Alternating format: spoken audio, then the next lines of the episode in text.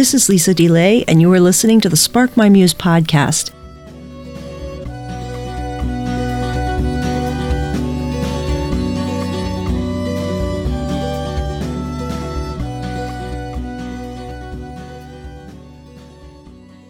Everybody, welcome to Spark My Muse. And today, my guest is KJ Ramsey. She is a licensed professional counselor, also a podcaster. She's written a whole bunch of articles and she is the author of This Too Shall Last Finding Grace When Suffering Lingers. I'm so grateful that you could share some time with me.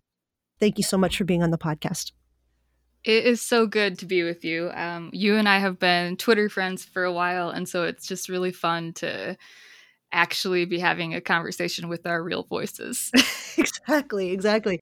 Yeah, and I have really appreciated your Twitter feed has a lot of love and light and grace to it. So hopefully if there are Twitter people that are also listeners of this podcast, they can follow you on Twitter as as like the extra bonus because there's a lot to go. get out of that. I really have found well, Twitter is a place where people, you know, do a lot of venting and, and exhibit mm-hmm. their frustrations, which is all fine. It just depends on what you want to get out of it. But I have had to purposefully mute people and people I love, people I have a whole bunch of their books and everything. It's just how they use Twitter is different than how I'm going to get something from them. And I'll mute certain words occasionally, or else I'm not going to. Yeah, I can't spend too much time on it. So I have very much curated who I you know, who I receive from and make sure that it's people who are at least 80% of the time putting really useful, helpful things. And it can be authentic and real and not mm-hmm. cheery all the time. But there's a difference between putting out, you know, real things. We're all humans and we all have struggles. And then there's a difference between using it as a place to vent and i can only take so much and i can yes. only take so yes. much of myself doing that too i'll i'll find myself yep doing the very same thing. Same. Yeah. Honored to be on your list of people that do not overstimulate you. right. You fill up the tank instead of drain it. Perfect. we have a lot of overlap in our books and really wrote about very different things. And uh, my training is spiritual formation and accompaniment and your training is licensed professional counselor. But I noticed we both covered suffering. Of course, you cover it extensively, and I cover it in a, a section of my book called Firebogs. I cover it as mm-hmm. a place that is named that's terrain.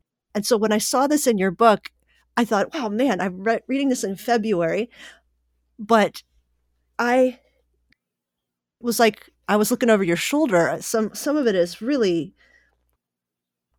just the overlap is great. So I'm hoping it's just the spirit moving. and yeah, no, I love thing. that.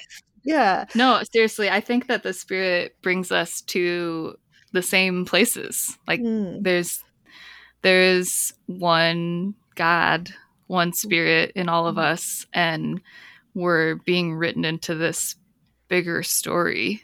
Um, so it makes sense that we would come to a lot of the same conclusions and even use really similar language. Mm. I think hmm. that's evidence of the Spirit of God. Mm. When you're writing your book, you talk about your personal journey with chronic illness and a specific issue of inflammatory arthritis. It's a specifically named and everything, which I would botch up trying to. yeah, not to a fun name. And that plays a lot into your suffering that lasts and lasts, and also different ways you were perceived or approached that was hurtful or harmful or people would might mm-hmm. say you know have more faith everybody has their little ideas of what could be helpful this book is about when pain is not past tense people who are critically ill or who have ongoing issues for instance like my son is disabled well he is going to be disabled for his whole life you know there are mm-hmm. just things that are painful and hard and that's it. there isn't like a, a yeah. healing that's going to happen, right? Yeah, or they remain part of your story forever. Like one of my yeah. best friends got divorced last year. Divorce yeah. will always be part of her story. Right. So what, do you, what should you do with that? Yeah, and there's grief that that pops back up. Maybe you can talk about, you know, as you've been journeying through, some places in the community of, of Christians have been really unhelpful. But some of some people have handled things the right way. And mm-hmm. how would you say people have held space for you in the best ways? Oh, yeah. There's so many ways that people have held space for me that have strengthened me. Mm. Honestly, the the probably the common denominator of all of the most strengthening relationships I have are relationships where there is a willingness to sit in silence, hmm. where there's room to not have answers, to not have to explain what's happening, hmm. um, but to be together in the middle of it. That's hmm the the biggest thing, mm-hmm. over and over. Now, would you say that people who can do that better generally have had their own bunch of suffering? Or does it seem like, um, well, maybe there's just sort of people who are more sensitive to, in an empathetic way? And I say this because something I've noticed with people who want to sort of fix or attempt to fix or advise is that they're actually uncomfortable about mm-hmm. something that your situation reflects in them that they can't control. Yes. Yeah, definitely. Yeah. So both. I do think that, you know, blessed be the God of all comfort who comforts us in all of our afflictions so that we can comfort others in any of their afflictions. That's true. And so the places where we've walked into the cloud of uncertainty and learned that the shepherd is still with us are the places where we can walk with others and you know put our hand on their shoulder and say you're not lost. Uh, but also i think that we can the, the people that are safe and soothing in the middle of our suffering are those who have willingly gone to that place of silence and unknowing and uncertainty just in their spiritual life. So the practice of silence and solitude, mm. people who have made that a rhythm mm. are usually the people who can be with you and not have to fix you because they know what it's like to be with God and not have to bring anything to the table. Mm. I love how you say that you mentioned also about um, a lot of shame that comes from, you know, this is a lot of this is cultural and we pull on ourselves too about whether it's, you know, not finding healing or just feeling um, out of place or abnormal or alone. Maybe you can talk a little bit about how shame has figured into obviously you can't reveal the whole book or that would spoil it but oh it's okay but you know um a little bit of the journey of of some of the hardest parts of you relating to shame and then some of the ways that that those pieces that were hurt were healed mm-hmm. yeah so i talk about shame a lot in the book because i ex- have experienced in the course of my life this persistent, pernicious need to protect myself mm. and to hide my imperfections or my vulnerabilities. And I think that that, that self protection is really something that was it's a fire that was sparked to life in the fall into sin. Mm-hmm. Um, so biblically, I really see that um, in that story in the garden when Adam and Eve decide that they want to be like God and know the difference between good and evil, they reach for that, that they suddenly they're they're naked and they're shamed. So before they were naked, which I think I've read that the um the Hebrew word there with nakedness is about vulnerability. Before their mm. their vulnerability did not evoke the feeling and the, the experience of shame. Mm. But after this reaching for this knowledge that was bigger than their bodies could hold, mm. their bodies experienced shame. Mm. And and I and there's some people who might hear the word shame and be like, I'm not I don't feel shame all the time. Like maybe you feel anger or fear is more palpable. But I think that shame, when we think about it in terms of its physiology, um, can better sense how that's happening. And so shame is this is this physical experience of of a lack of safety and a need to hide, a need to run away. Um, mm. I very much associate it with the our body's stress response and the shutdown that happens when we don't feel adequately safe and known. Mm. So that's the that's the like maybe um 30,000 foot part. I think you asked right. me about my story though. Yeah, so I've I've experienced it's like it's my it's through my experience of being ashamed of my body or mm-hmm. monday monday i randomly flared my disease randomly flared and i had to reschedule all of my counseling sessions mm. and i was like i texted one of my friends um just like it's really hard to be the person who has to cancel all the time Mm. And that used to evoke a lot of shame because I did mm. not feel that I was meeting society's expectations of what it means to be a productive, contributing member of the world. But mm. now I can now I can like experience that sensation and that discomfort and tell the story of what it means a little bit differently because I know how God sees me. Mm. And productivity plays a lot into uh, what you talk about in the book about wanting to you know you have certain ideas or ambitions or expectations and then you you don't really have a choice of what your body's going to do your your body is going to no. do what it's it needs what it needs and yeah. um, it's interesting too because it's it's like um it's a blow to the to the ego for the false self uh, the self that wants to be uh, feel better with some of these outside achievements and and it's a human thing it's not like yeah that's what every human is going to encounter but it's interesting because then when you're left with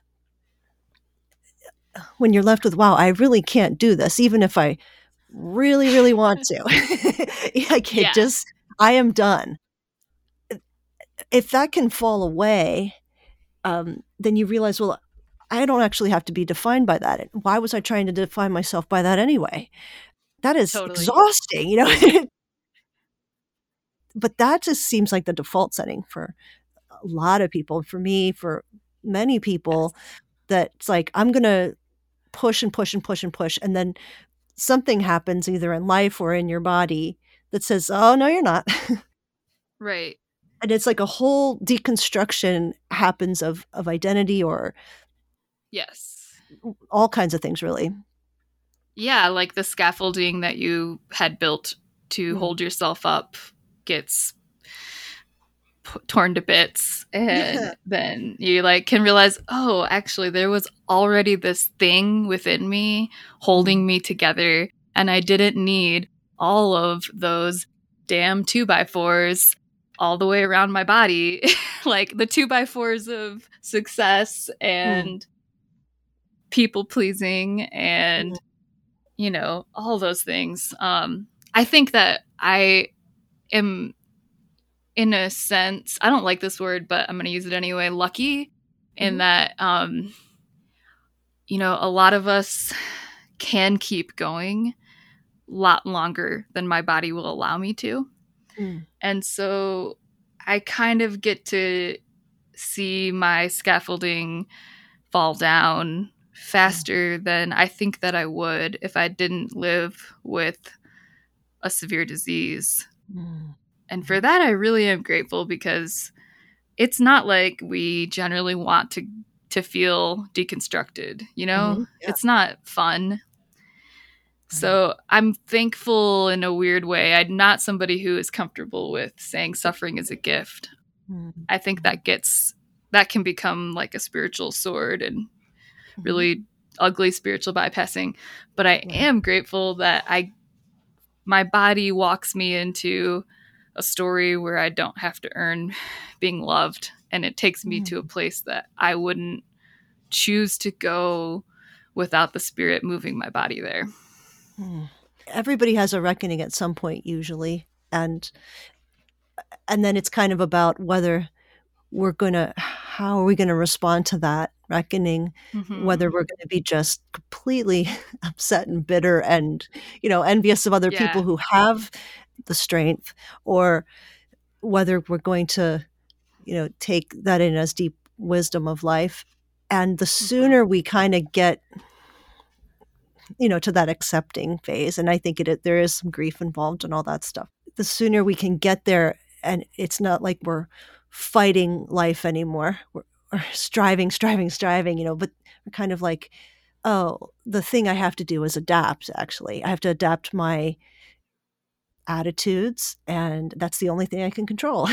I might only be able to control how i respond to this and nothing else. But you know for yeah. many people it's going to get it's going to have to come later in life or with some other some other event or something yeah definitely i don't know what i'm thinking of some quote it might have it might be meister eckhart um, but it might be someone else. I'm writing another book right now, so my brain is like a catalog of books and quotes and stuff. But yeah.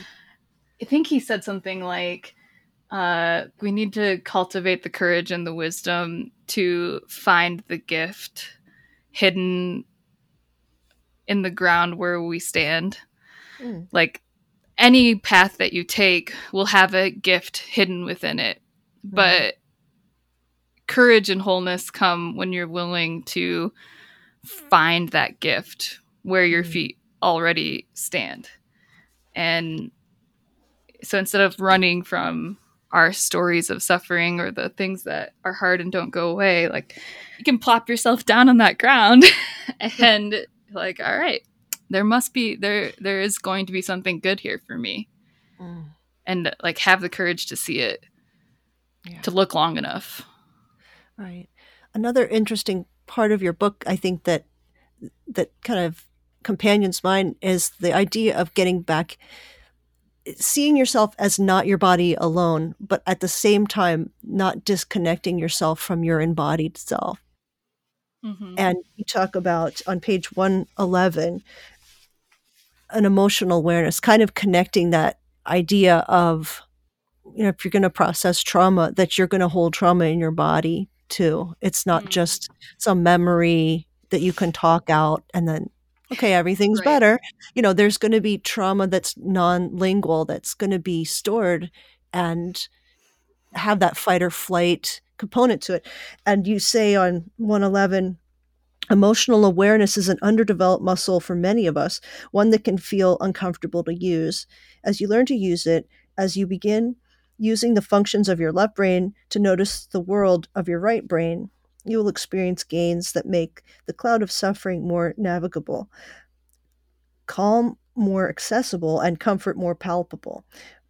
One way I walk many of my clients through learning to be more aware of their feelings is by having them pay attention to their thoughts and how they connect to their physical sensations, as in the following exercise, which is a little bit later below.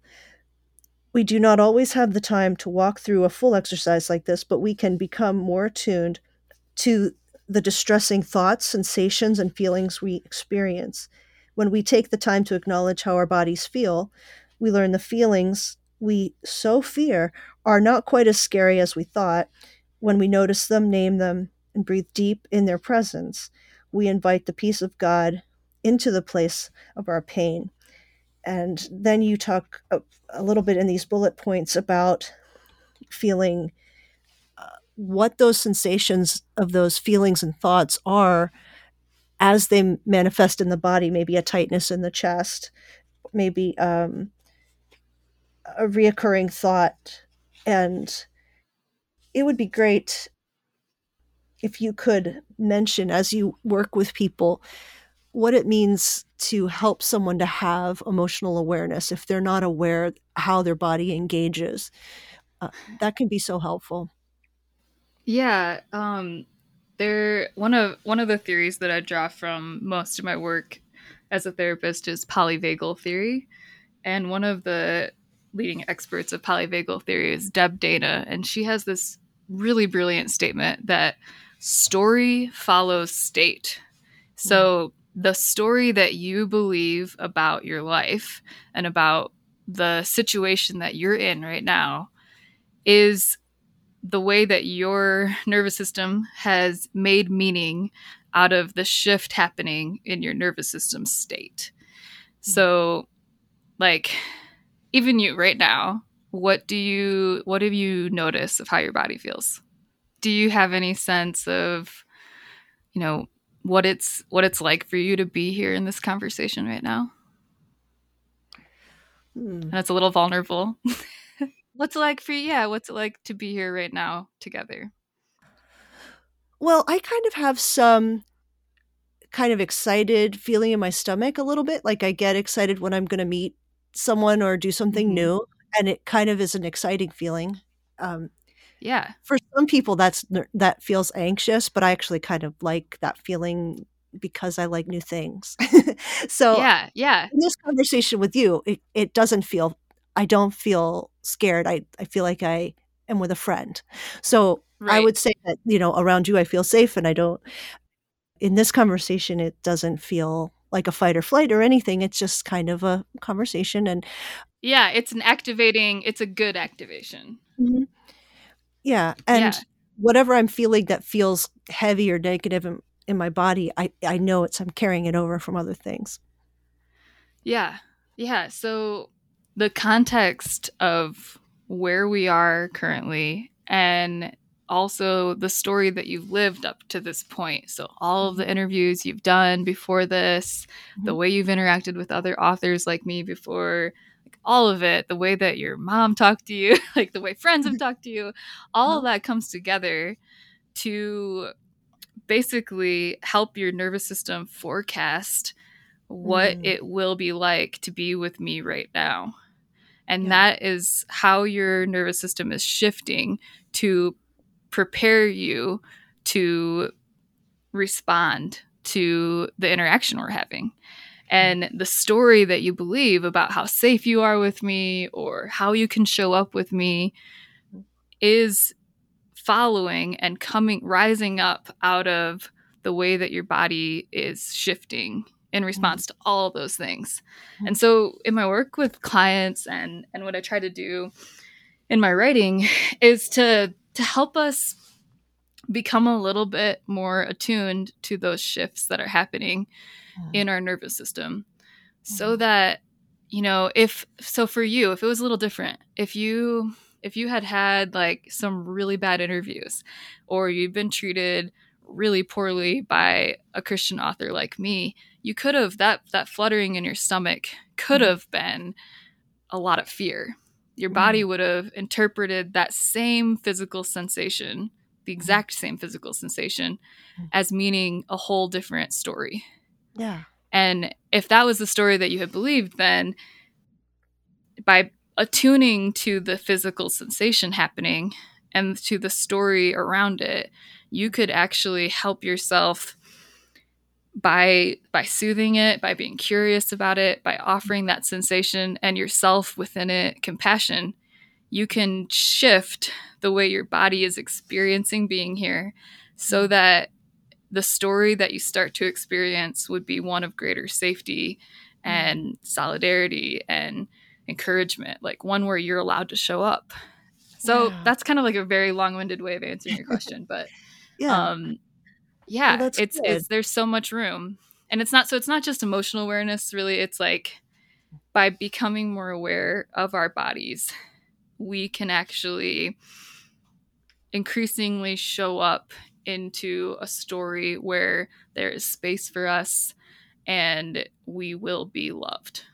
Mm. Yeah, and it's interesting how uh, somebody said to me one time, or I heard it somewhere, it made a big impact, whatever it was. It was that excitement and anxiety often feel very similar. And, it, you know, it's about if you're nervous before an interview, for instance, you could also kind of reframe it a little bit. Well, I'm also excited. You know, you could, yep. you, you can reframe it. It doesn't mean you're, you know, like lying whole cloth because you're probably both. But, but the other thing too is just thinking, maybe I don't know what I feel yet, and just being curious about, yeah, not making up your mind. Like I'm scared. I'm right. worried. You know, I'm, I'm, I'm unsafe. I'm unsafe right now. The same, yeah. What you're pointing out is that the same physical sensation, it doesn't have to retain the same bad story. Mm-hmm. So the sensation of excitement that could feel exactly like anxiety, it mm-hmm. doesn't have to mean fear. Yeah, yeah.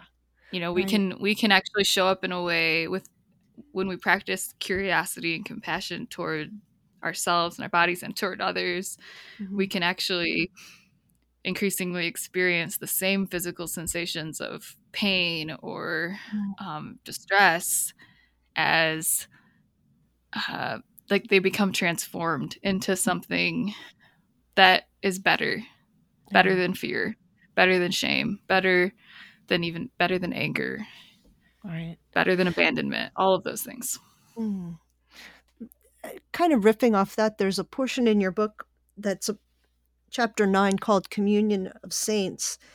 And this was really powerful to read. You talk about communion, the the sacrament or the remembrance itself. And of course you talk about communion in terms of being with others. And I was hoping you could flesh out a, piece or unpack a little bit of what you're talking about as you bring this in. Um, this this piece and also the repentance piece in the book are two parts that that kind of surprised me about the book, but it was but it was really you know real pleasant surprise. But I was kind of like, oh wow, mm-hmm. she's working in this piece and this piece. You know, it was really I guess you could say that was a departure from my book, which I felt like was so you know such a pleasant surprise. And so it would be great if you could just touch on those points of sort of give people a taste of what you mean. The church just for listeners to get a little sense of what this meant to me um, the church where I where we were at the time, we would take communion in a circle. So everybody in the church would make this big circle around the edges, and it was so packed tight that like mm-hmm you know our bodies are squished up next to each other. And uh, there's a lot of times when my disease is really not managed uh, where i can't stand very much. Mm-hmm. and so i had to sit in a chair and i felt really ashamed of like here i am. Like the woman next to me is in her 60s and there's people in their 70s and they don't have to sit down but i have to sit down. I was in my mm. 20s early 20s then. And um, so I felt really ashamed to be in this broken body and somebody had to go get me a chair because there were pews in there not chairs and pull like a chair over there for me you know go out of their way to do that and everybody can see because it's mm. a damn circle and you know and then i'm given the communion elements of the the bread and the wine and I realize, you know, they give it the body of Christ broken for you, mm-hmm. the blood of Christ poured out for you. And, you know, in these hands that could barely wrap themselves around the communion cup to lift it to my own lips, mm-hmm. I got to experience that Jesus Christ's body was broken on my behalf so that my broken body, this body that could barely lift a plastic cup to my own lips mm. could be a place where I could know God's presence. Mm. And suddenly my shame mm. receded. Mm-hmm. It like melted away onto the floor. Mm. And the tears that started to flow down my face weren't because I wanted to go hide, but they were because I was tasting a truth. I was I was seeing the reality of the bread and the wine that all of us were eating and drinking, I was seeing it fill up my whole self and become real. Mm-hmm. And and then to carry that with me mm-hmm. out into the rest of my day, the rest of my week. That experience is one that repeats itself, not necessarily in a circle at a, the same church. You know, I live across the country in a different place now, but that mm-hmm. every time that I come to the table, I can remember Jesus's broken body. And every mm. time that I feel the brokenness in my body, no matter mm. where I am, whether I am what whether I've set foot inside the doors of a church or I am sitting laying down, you know, prone in my bathtub, mm-hmm. the brokenness in my body becomes a place of communion with Christ. And mm-hmm. I can mm. carry that experience of being seen the solidarity of Jesus' willingness to be broken. I can carry that by my very presence to everyone around me. Mm-hmm. I can become an instrument of his peace and an extension of his eyes and look at the people I see in the face and show them your brokenness is welcome too. Mm-hmm. Mm-hmm that's I guess how I've been spiritually formed yeah. by communion um, and you know receiving other people's presence who have experienced that deep solidarity with Jesus too. Yeah, me. I've looked into theology of disability and ableism and having my own uh, son with intellectual disabilities and you know this whole idea of questioning like who is actually abled who because right. you're only abled for a period of time at best you know like everybody's right. gonna everyone's gonna suffer with some kind of illness or or death and that's normal not abnormal um, that we all suffer with it. It's just this kind of strange little delusion that we think, well, yeah, I'm I'm a healthy. You know, if somebody happens to be healthy, I'm healthy, and that's normal. It's like if you have, are healthy, you have no. You're sort of on the abnormal side, actually. Yeah, it's if, only we only think it's normal because we we hide we hide mm. our aged people, we yeah. hide the sick. Like mm-hmm. we put we put brokenness behind closed doors. Right. So we think that it's not normal, but it's only because we have hidden it to places outside of our sight. Right. Yeah. Because you're not going to see, you don't see models in wheelchairs or mm-hmm. disfigured mm-hmm. or, you know, that have real ordinary problems you know selling you things right that's that's the one main thing we get fed all the time this is what this is what it is to right. be a person it's like that's what it's like to be a mm-hmm. person for like 1% of the population for a brief period of like I don't know, 8 years or something. You know, it's it's really not it's not accurate. And then you talk about other things in terms of other things like intellectual disabilities or you know anyway, the the idea about how we will hold up being able-bodied and able-minded and put it and worship it essentially put it on a pedestal also is denying our humanity at the very same time and also denying what jesus was like because jesus was broken and jesus mm-hmm. did suffer exhaustion and did suffer bodily and and mm-hmm. it's we don't see you know jesus giving up the ghost after um withstanding a flogging and not having marks because he was like Thor or something. You know, we see a, a, human being getting, you know, almost beaten to death and probably very serious yeah. blood loss, can't carry his own cross at all because he's totally wiped. Yes, I love that part of the story that he can't carry his own cross. Yeah, there's no way. He, he yeah, he he is unable to to manage because he's weakened incredibly physically weakened and would yep. probably have died of blood loss if they hadn't uh, if he hadn't have given up the ghost or maybe that was part of it or whatever but the whole idea is that we're talking about someone with a broken body and yet we're not supposed to have them you know we're supposed to hope that we don't have broken bodies or something. And i guess it's just there has to be a kind of reckoning to to take our humanity in all of its forms. Like it its forms are tend to be not perfect ones and they tend to be ones that kind of suck sometimes. And that's okay. We just have to get used yeah. to the idea. My my favorite author kathleen norris um, mm. said wrote um, something to the extent of you try to be holy without being human first. Oh. And it's like, why do we do that? If Jesus is the embodiment of God's love and God's mm-hmm. holiness, God made flesh, human yeah. as they come. Why right. do we think that holiness and fullness of life would reside anywhere else than in our humanity. Yeah. Right. Right. Yeah, it's like let's not try to outdo Jesus just for once. Yes. Okay? yes. Yes. You know, we've been um, more shaped by the superhero gospel than yeah, the real one with exactly. a God who bled. Right. You know, it struck me, it was this fall, and it struck me, oh, Jesus was having a panic attack in the Gethsemane mm-hmm. garden. He was, he was having a full on anxiety attack. Like nobody talks about that. Like he that was a mental health issue. like yeah, that's a, that was okay. Like he it's fine that he right, had like the weight a, the weight of what he was mm-hmm, facing mm-hmm. actually affected him.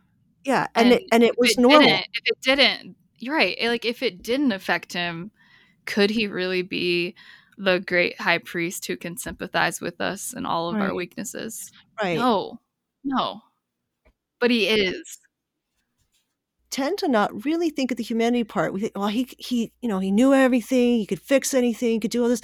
Well, he was having a full onslaught breakdown, and like you know, not looking forward to what was going to happen and hoping it wasn't going to happen. And just like any one of us would, you know, just yep. like that's what I would have done.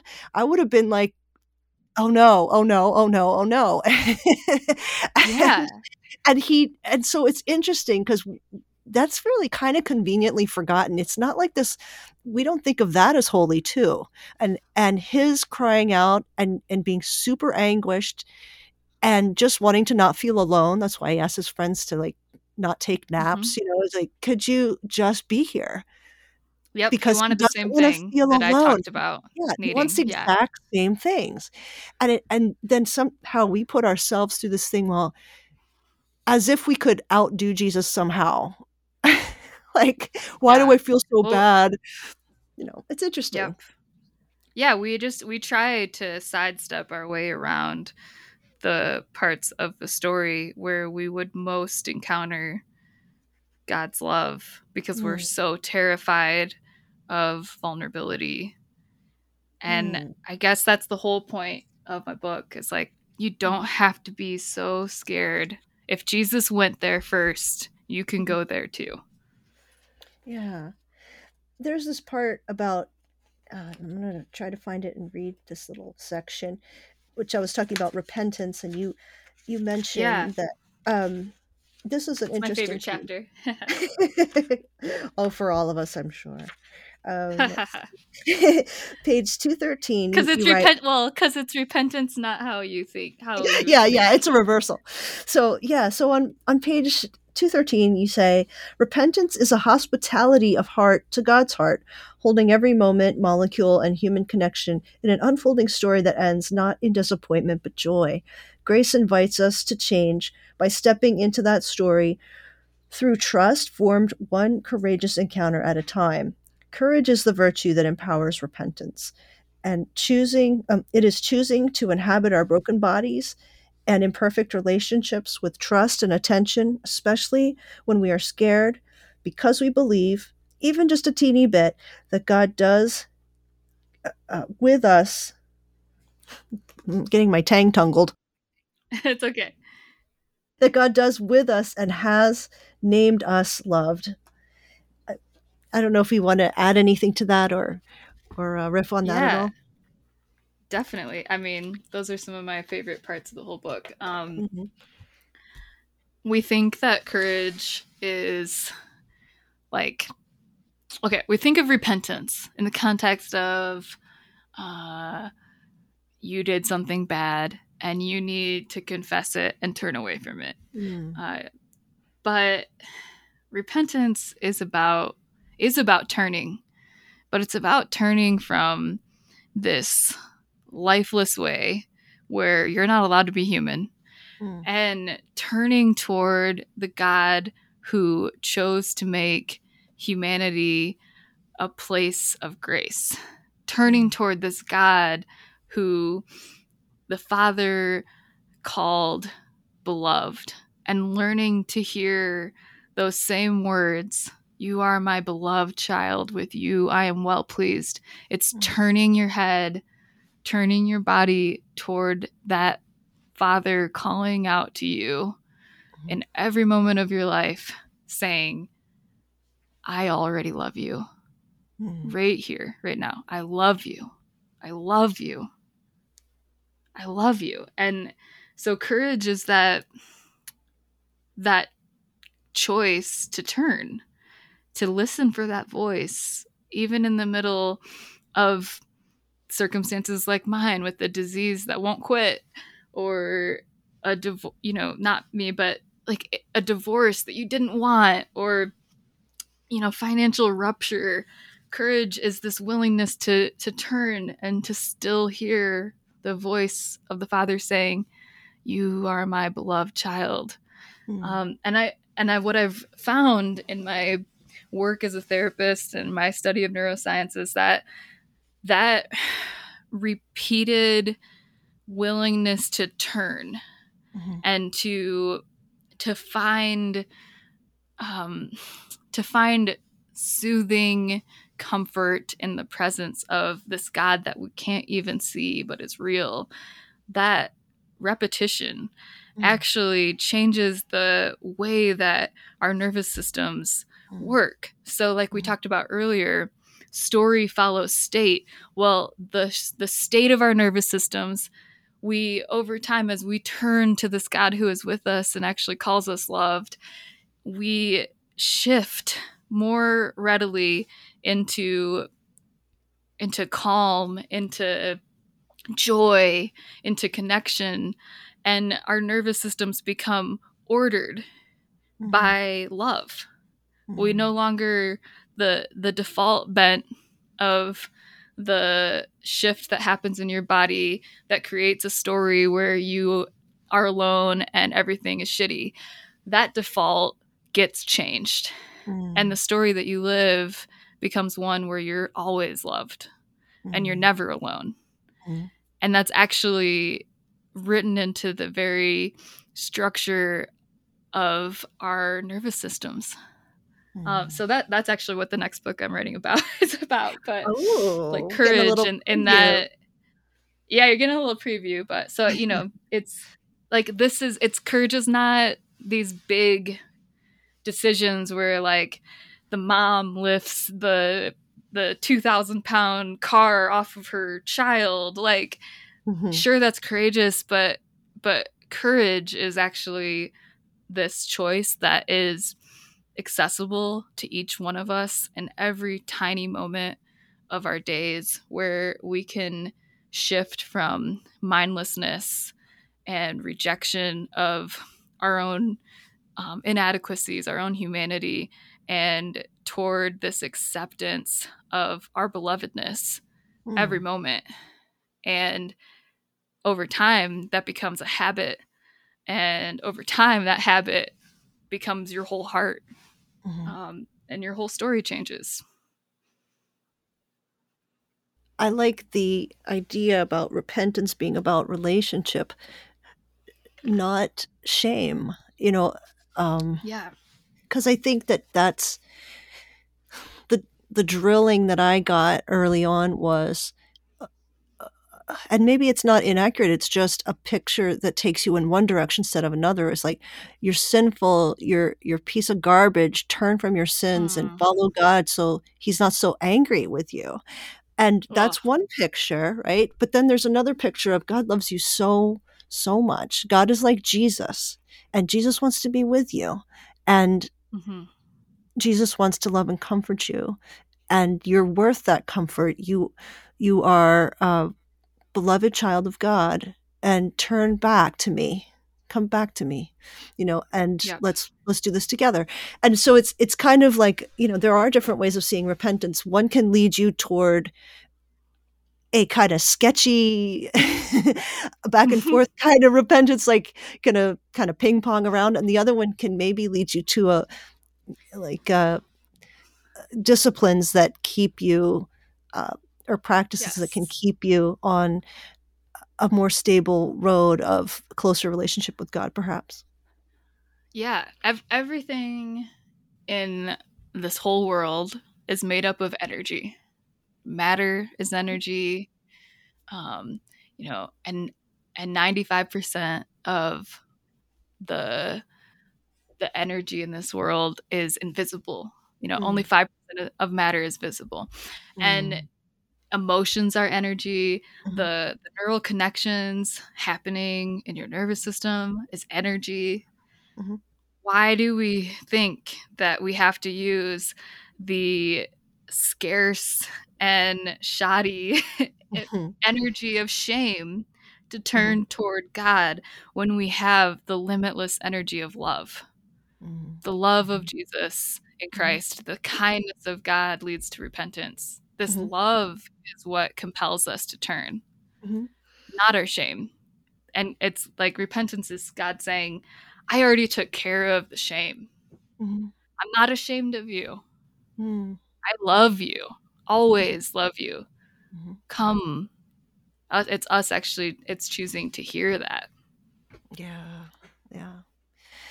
It's, it can take a whole reconditioning of a mind sometimes if you haven't experienced that in real life from people yes. and you've had you know very conditional love uh, it, will be easy to project that onto god. So it's it can be a, a healing process in many ways like a healing feeling from trauma can can be the trauma the spiritual trauma too. And you know learning um, a kind of theology that is actually um, death dealing I, instead mm-hmm. of the gospel, which is we know what the gospel is. It's you know to set the captives free, to proclaim the year of our Lord. Yes. You know, has come, and those are those are good words, happy words.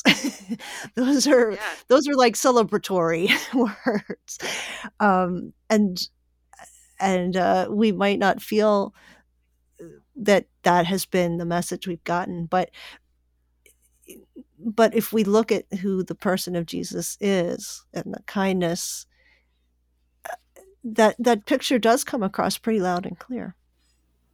It does. It does. And we can we can see we can see the face of God a little bit mm. when we experience safety with each other. Mm, I agree. Yeah, so to come full circle to you ask like yeah. what are the good ways that people have mm-hmm. the people of Christ even have shown up for me in suffering, yeah. the people who could sit with me and not fix me. Mm. Um, I've seen the face of God and the people who can sit with me in sorrow. Mm-hmm. And in, you know, the face of my pastor uh, weeping as he mm-hmm. heard our story of being abused by another pastor. Mm-hmm. And and in my therapist uh, being full of empathy mm-hmm. for the generational trauma in my story. Mm-hmm. That's where I get a glimpse of how God sees me. Mm-hmm. And I also think that they see Jesus in me. Mm-hmm. I think that there is a profound truth that we don't like to see that it's it's the least of these it's the broken it is mm-hmm. the poor is the mm-hmm. people on the margins who are normally discarded or put mm-hmm. behind closed doors by our society that most show us the face of Jesus. Mm-hmm. Mm-hmm. And the, the church and the world needs our stories. Those of us who can't do everything and we, we the American dream is bullshit for us. It hasn't worked for me. We show people the face of God. We have to be willing to show up and show this other story. The gospel comes to us from the margins, and if it's not coming from the margins, it probably isn't the gospel. Uh, I don't know if you got a chance. This will be cut out, but I don't know if you get a chance to see the PBS series about the Black Church, the history of the Black Church. Oh no, I just saw the oh, um, interview boy. with Jimmy Fallon, and so I was like, oh my goodness, we have to watch this. this it's so, so worth it. There, a lot of PBS. Well, actually, you can stream it right from the the yeah. PBS uh, Black uh, Black Church site and everything. You can stream it, and it's just two two hour um, sessions. But that is the gospel. That and I'm like, this is on PBS. What a what a shock! Uh, but it's yeah. just the gospel over and over, and the songs and the songs are theology, and the and they're the way to freedom. They're the way to freedom of every kind, and it just was so inspirational. And I was like, this isn't empire theology at all. This isn't right. white people's theology at all, because the white people's God, that Christian God, wanted to keep them enslaved and wanted them to not have any liberation. Jesus would come to free free the captives and they would take that word of the Bible right out. Anyway, it was it's just so such a blessing to watch it. But then you realize we got to double down. The stories on the margins are the stories of the gospel, and they have to be these stories that we teach our children and that we teach that we teach the world because the the agenda type stories to for power are co-opted. They're they're uh, perverse sometimes and mm-hmm. not to say that the black church always got it right. The program shows that they haven't always got it right. There were pro- there's been problems. But that's that's kind of um that's my heart too is is that um if there's somebody being left out that is who that is the mm-hmm. soft spot of God. That is the soft spot in the heart of God. Yes. Yes. Yeah, my my husband I hope you don't cut any of that out cuz that was awesome. my husband was talking to a friend who is he he just resigned as an elder in his church over the pastors being unwilling to wear masks. Mm. And he and his whole family are really high risk. And he said something like, When will the vision of the church change from we'll sacrifice the one to go after 99 more to mm. we will not we will not accumulate 99 more until the one is whole mm. like that's the gospel is we have this good shepherd who goes after the one mm-hmm. that that binds up the the hurting goes mm-hmm. after the lost the mm-hmm. least and we have so ordered society and church life around the accumulation of more power more people mm-hmm. and we've lost our very souls i think yeah that'll preach. Is there mm-hmm. anything that we missed in the book that you would like to point people toward, or any nugget that you'd like to oh, kind of end with?